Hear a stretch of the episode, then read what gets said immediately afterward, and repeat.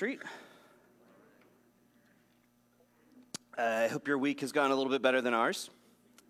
Um, some of you may have seen on Facebook, my wife uh, tested positive for COVID just a couple days ago, and uh, is, you know, not not super terrible, but just not feeling great. You know, just kind of a bad head cold. But also, uh, so pray for her, but also pray for uh, Darren and Kim. Um, they've also come down with COVID, so it was kind of a mad scramble because I had messaged out to the elders like, "Hey, my wife tested positive. Just in case something happens to me, can one of you be a backup?"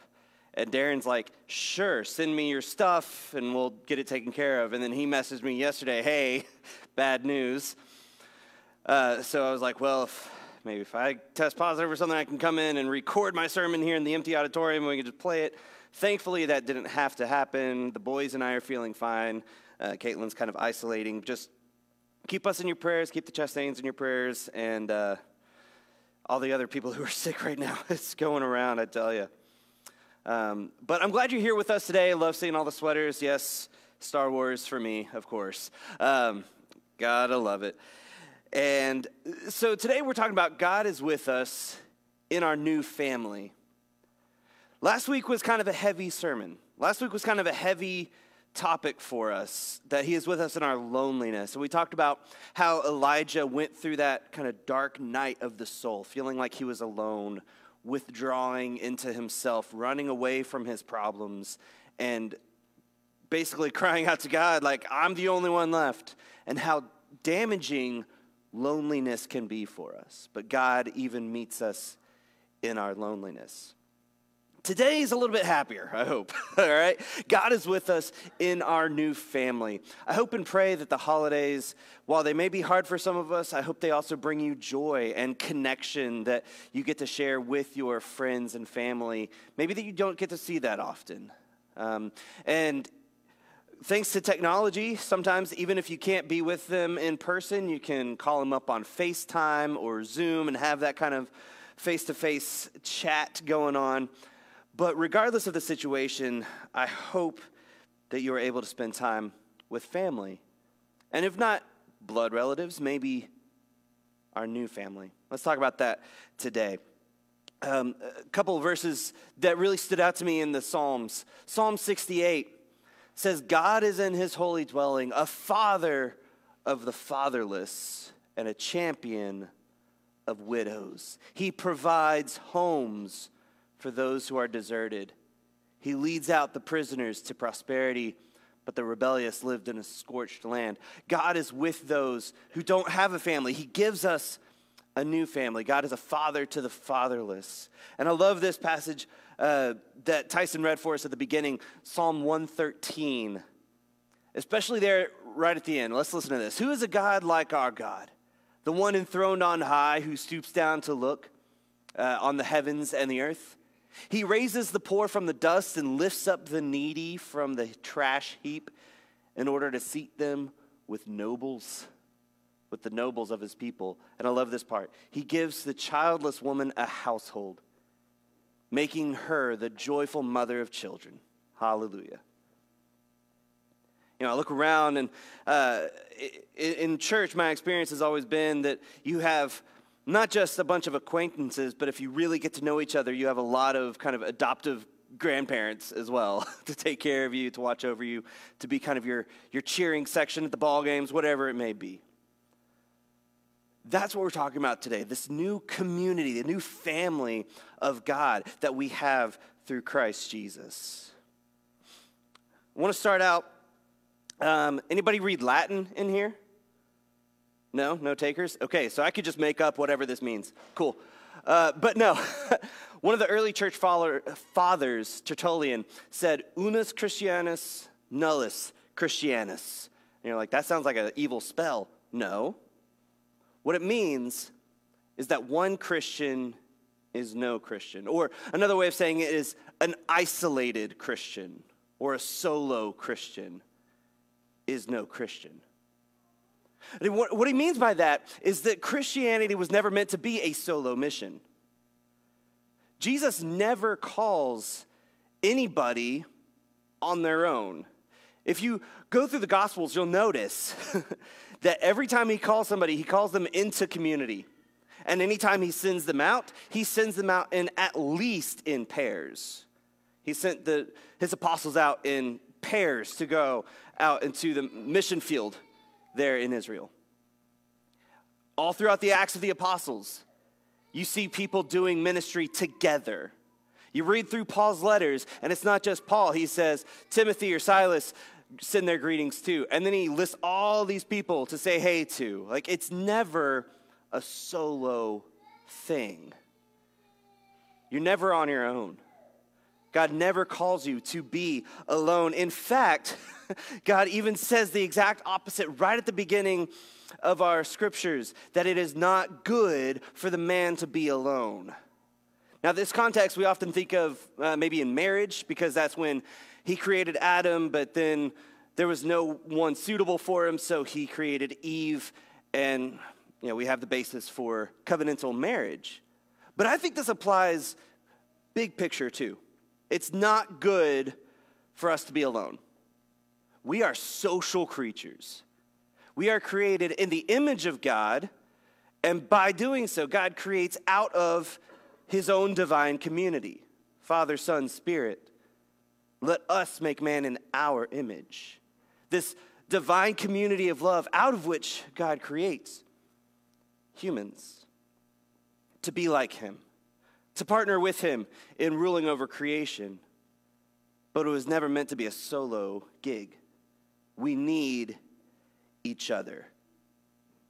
Elijah needed someone in his life. And so God brought someone into his life. He, he sent him on a mission in 1 Kings 19. So if you're following along in your Bibles or your Bible apps, that's where we're going to look. We're going to finish out kind of the story of Elijah today um, in 1 Kings chapter 19. 1 Kings chapter 19, starting in verse 19, it says, Elijah left there. In other words, he, he left the mountain, this cave that he had holed up in, Mount Sinai, Mount Horeb, as the story says. And he goes all the way back to where he came from.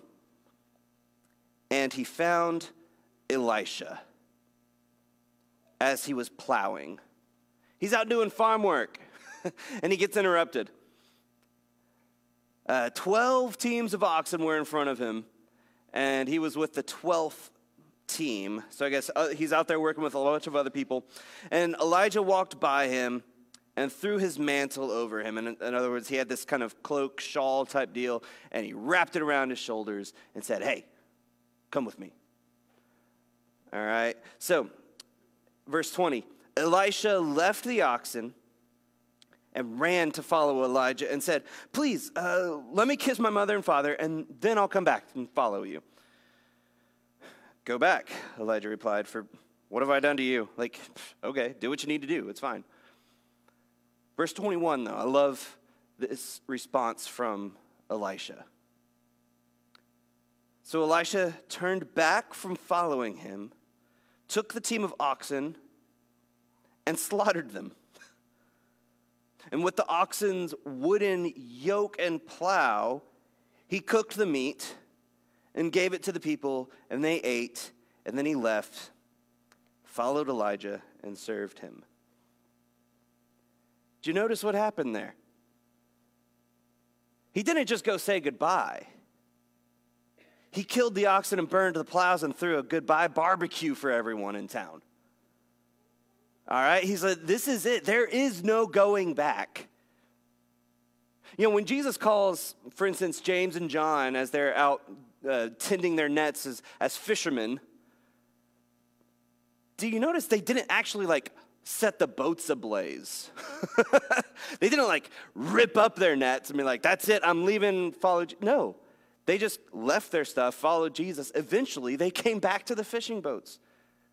And Jesus had to go back and meet them there after his resurrection and be like, guys, what are you doing? Elisha, there is no plan B, there is no going back. Returning is not an option. The very thing he was using to make his livelihood is like, and to build a life for himself, it doesn't mean anything anymore. I've got a new mission. I've got a new task. I've got a new family in Elijah. So I'm going to say goodbye to my past, to my old family, to my old way of life, and I'm going to attach myself to this man, and he is going to be a father figure to me, and we're going to do this mission together. There is no going back. Eventually, we would see Elisha develop that kind of relationship with Elijah. That's, I've got to like pause for a moment, make sure I'm saying the right name. Uh, because Elisha would say, uh, as Elijah is being taken up into the heavens through the chariot of fire, he calls out, My father, my father, the chariots of heaven. Elisha came to view Elijah as his new kind of spiritual father, not just a coworker, not just a, a mission partner, but as a family. And I think having Elisha was good for Elijah. Sometimes when we're feeling lonely, like I mentioned last week, we don't need help so much as we need to help others. Sometimes we need to step outside of what we need for ourselves and pour into the lives of others. And I think God realized that about Elijah. He says, You need someone that you can train up to take your place, to come after you, to pass the torch down to the next generation. And I look around and I see a lot of folks who are ready and willing to pass the torch down to the next generation. You just got to find your Elisha. And that happens in our family. So, what's God's solution to the loneliness epidemic? He gave us each other. God gave us each other. I mean, yes, David did an excellent job pointing out uh, during communion the, the unlikelihood, the improbability of God coming in this one specific person of Jesus. But also take a moment to think about the improbability of every single one of us being in this room, in this moment, right here, right now. So many things could have gone wrong, but they didn't, and we are here together. That is very unlikely. Uh, think about all the people in this town, in Mitchell, in Orleans, in Bedford, who are just staying home, isolating themselves, not being a part of a community like this. What do they need? They need people. We need each other. It's not good for us to be alone. So, what does this have to do with the Christmas story? Well, Okay, so let's leave Elijah's story and go back to Jesus at his birth. Last week, I, I showed one of the pictures that I love this, this painting of the Holy Family. And you've got Joseph looking there like, what do I do now? You've got Mary completely exhausted and passed out. And you got the baby Jesus with light emanating from him. And it's just this beautiful, serene, heart wrenching scene. And I can imagine just how lonely it would be to be in your own hometown and be like, there's not even a place for me and my pregnant uh, fiance to go. But God brought people into their lives, right? God brought people into their lives. Even from the beginning, you have Mary, this pregnant teenage girl with scandal surrounding her, going down to visit her biological family in Elizabeth who's also pregnant in this bizarre instance. And she's elderly, and Mary's a teenager, and they both get together and just laugh about it. And, and they, they share their experiences together, and they dream of a future in which God is going to act in big ways through their children. Mary was not alone. Um, on the night that they, uh, that, oh, sorry, Let's go back. Um, Joseph didn't know what to do. He wasn't sure whether to kind of divorce and break things off with Mary or, or what to do next. Until the angel came and said, No, it's, it's legit.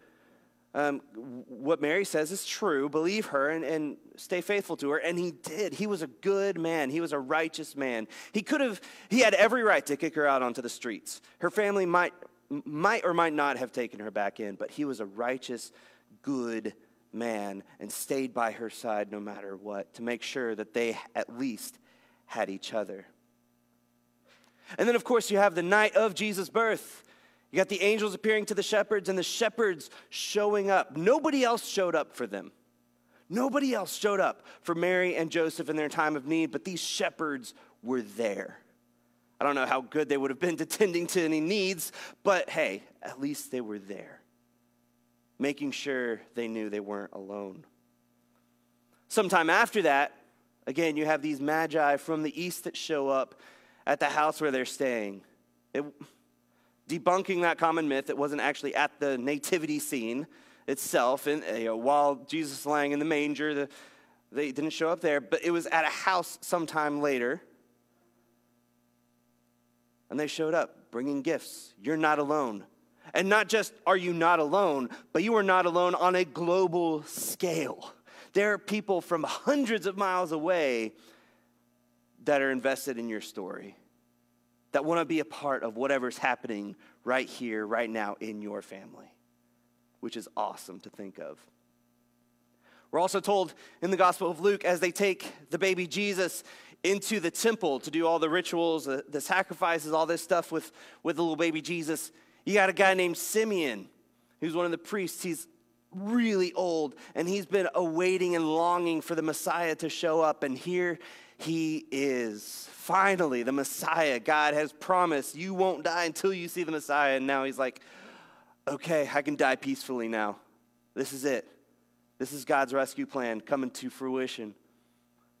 And then you also have this elderly lady named Anna who was married early in life, but then her husband died and she remained a widow for the rest of her days, constantly in the temple praying, constantly serving the needs of others, and comes up and has this intimate, amazing moment with Mary and the child.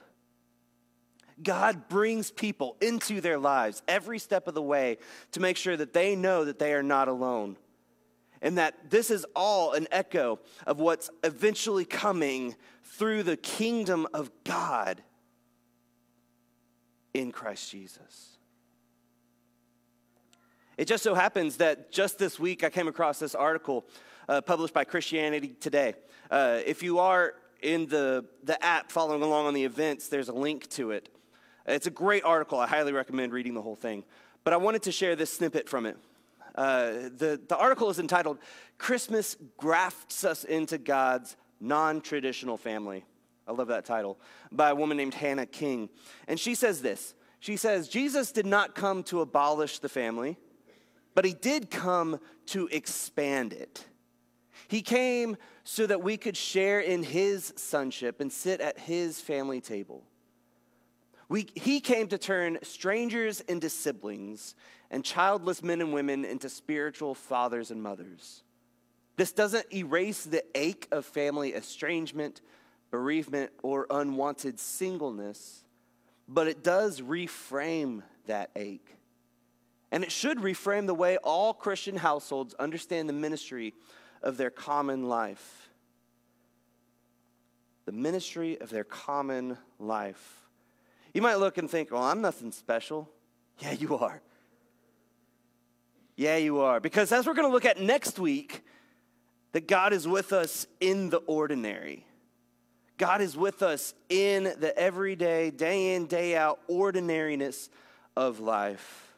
Because sometimes we just need a simple, ordinary Christmas to take some of the pressure off.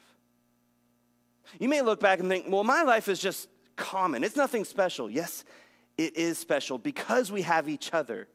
Because you are placed here now in this family, in this community to make a difference, to be a father or a mother to someone in need. Whether, whether you're going through, like she said, estrangement, bereavement, or unwanted singleness, there is a place for you at the table. As we take communion, we don't have a literal table that we gather around. Maybe we should do that sometimes. We don't have a literal table that we gather around, but there's a spot reserved for every single person at that table. Whether you're single, whether you're divorced, whether you're a widow, whether you have a ton of kids or no kids, whether whatever your circumstance is going through, there is a place for you at God's table. He didn't come to abolish the family, he did come to expand the definition of family. Because he says things like this He says things like this Whoever does the will of God is my brother and sister and mother. Right? I love this because this is in a scene uh, where his family shows up, his mother and brothers show up and like, hey, we got to like take this guy home. He's kind of stirring the pot a little bit, rocking the boat a little too much. He's kind of gone off his rocker, whatever other kind of metaphor you want to use. Uh, so we got to, we, we, we, should take him home, right? Get him out of the spotlight for a bit, maybe, yeah, whatever.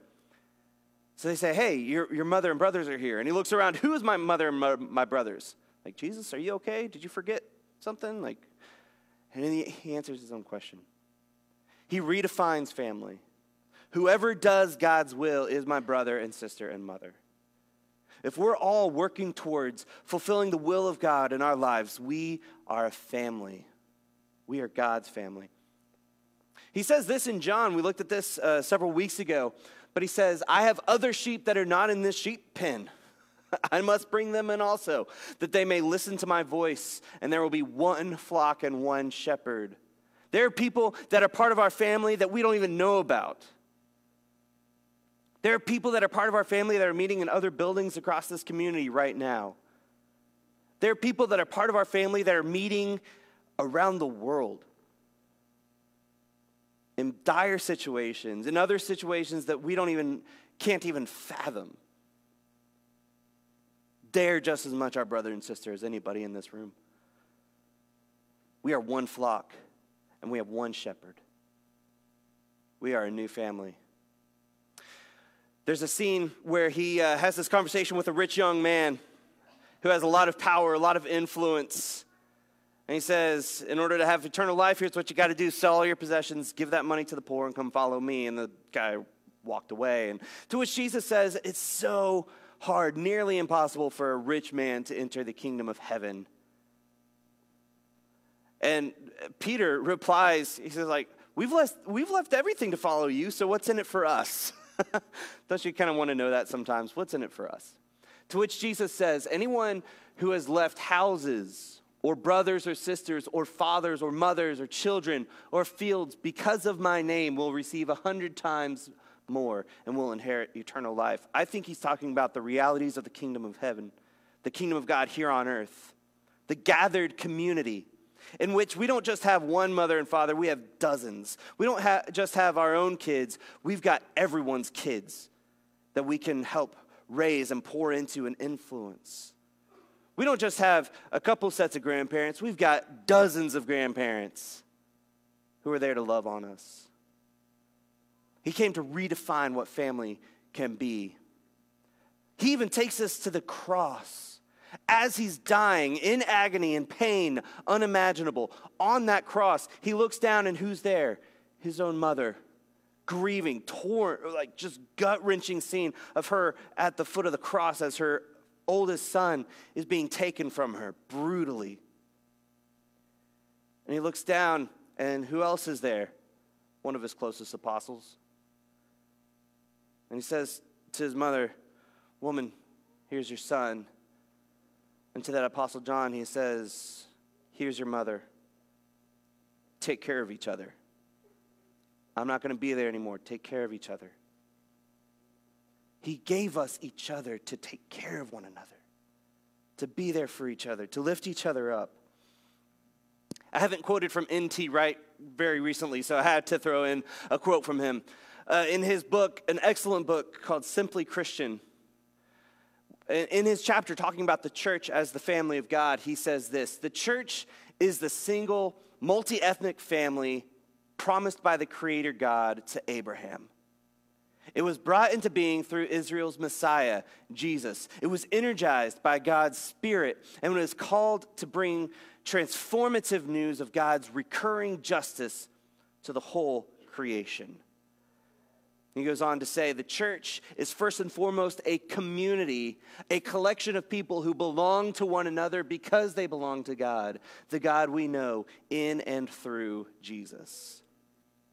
We belong to each other because we belong to God. We don't get to decide who's in the family and who's not. That's not our business, that's not our place. Our job, our task, is to accept one another as God's community. Because we belong to God, we therefore belong to each other. Or another way of putting it, from one of my all time favorite Disney movies, Stitch, the little alien in Lilo and Stitch, says, This is my family. I'm not going to do the voice, don't worry. This is my family. I found it all on my own. It's little and broken, but still good. Yeah, still good. Family is messy, y'all. family is messy. We were just talking in the office today, or er, not today, but earlier this week, about the messiness of family. And how, like, what is a quote normal family?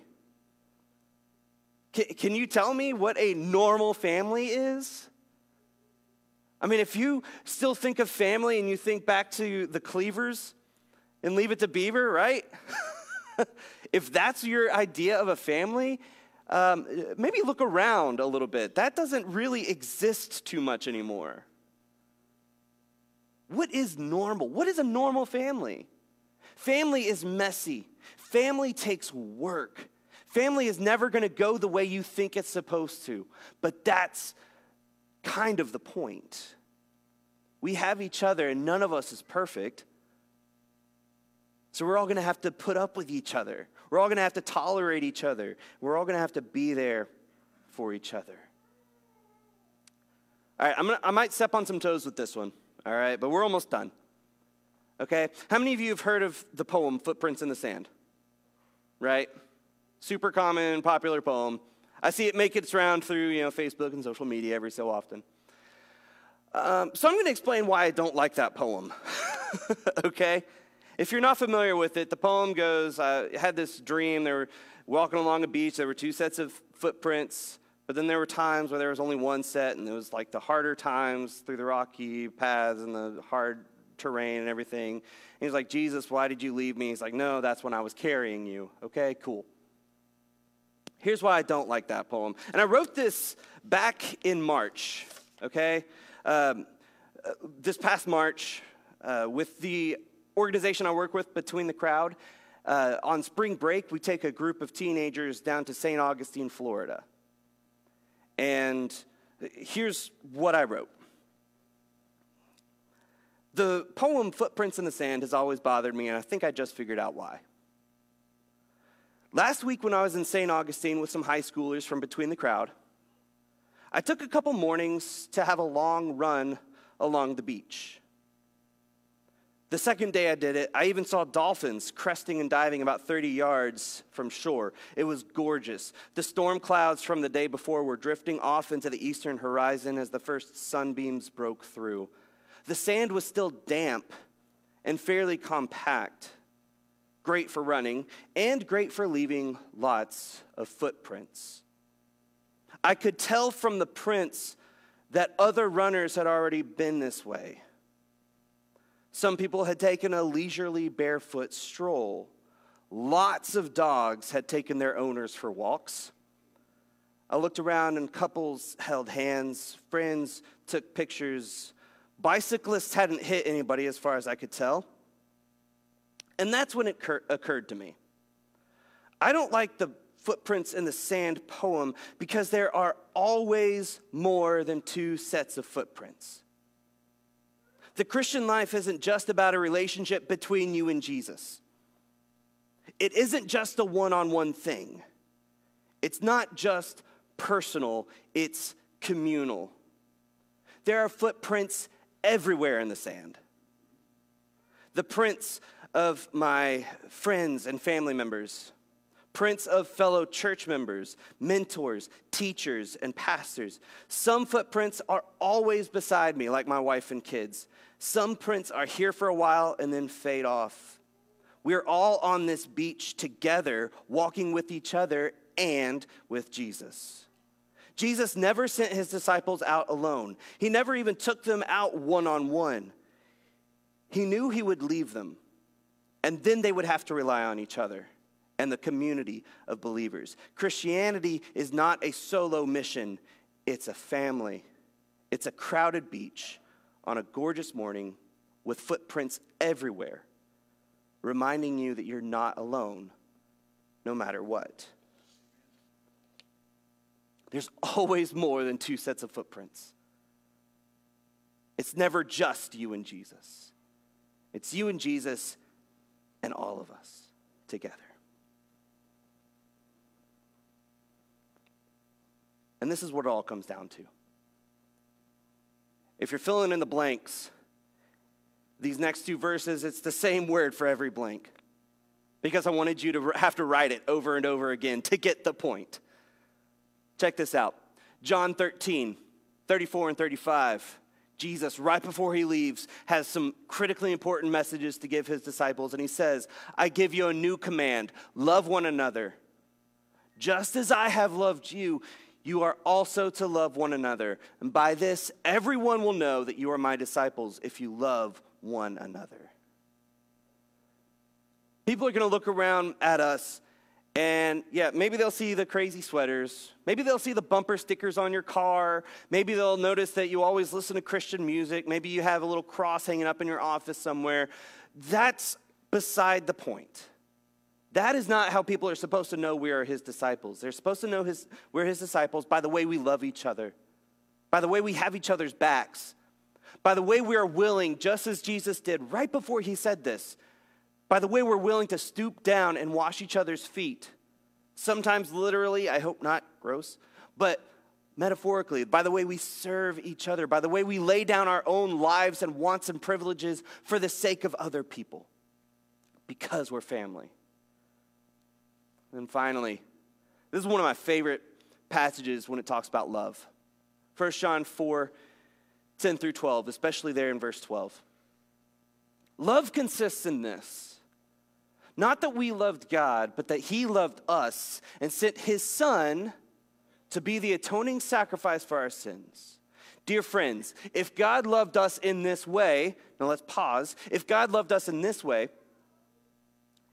typically, if you hadn't heard this before, you would think he would go on to say, if God loved us this way, we should also love God in return. And yes, absolutely. What are the greatest commands? Well, first and foremost, to love the Lord your God with all your heart, soul, mind, and strength. But the second is like it love your neighbor as yourself. If God loved us in this way going on, we must also love one another. No one has ever seen God, but if we love one another, God remains in us, and his love is made complete in us. We've never seen God. I've never seen God. Have you? Probably not. I mean, Moses got to see God's back somehow. Elijah, on that same mountain, Mount Sinai, got to see uh, God's power on display. The three apostles, Peter, James, and John, got to see Jesus transfigured in front of them and God kind of in a cloud around them. But no one's ever seen God. But if we love one another, if we really put this into practice, what we've been talking about today, how we are family, God is with us. God remains in us, and his love is made complete in us. So I don't know where you are this Christmas season. like I said, maybe things are hard. Maybe everything's going great. Maybe you just suddenly had somebody come down with COVID in your family. I don't know. But we have each other. Let's never forget that. I'm going to invite the worship team back up as we get ready to dismiss. We will have the prayer room open today. So if you need prayers of any kind, we as a family are willing to pray for you, to hear those prayer requests. If you want to join this family, to join the fellowship of believers, maybe you've never taken that step of, of baptism, just like we had a couple weeks ago, which was awesome. I mean, there's no better time than the present. You can talk to one of us, talk to me, talk to one of the, the elders, and we can make that happen. We want you to join our family. If you have family members or friends that aren't a part of this community, invite them in. Say, hey, come check out this. Stop being so lonely and isolated. Let's get plugged in to this community that's going to love you, that's going to welcome you, that's going to bring you right in and show you what love is supposed to be. And that's a challenge for each of us then to actually put that into practice, to show each other what God's love is like. if you're able and willing, let's stand together and we're going to sing, and then I'll dismiss us with a word of prayer.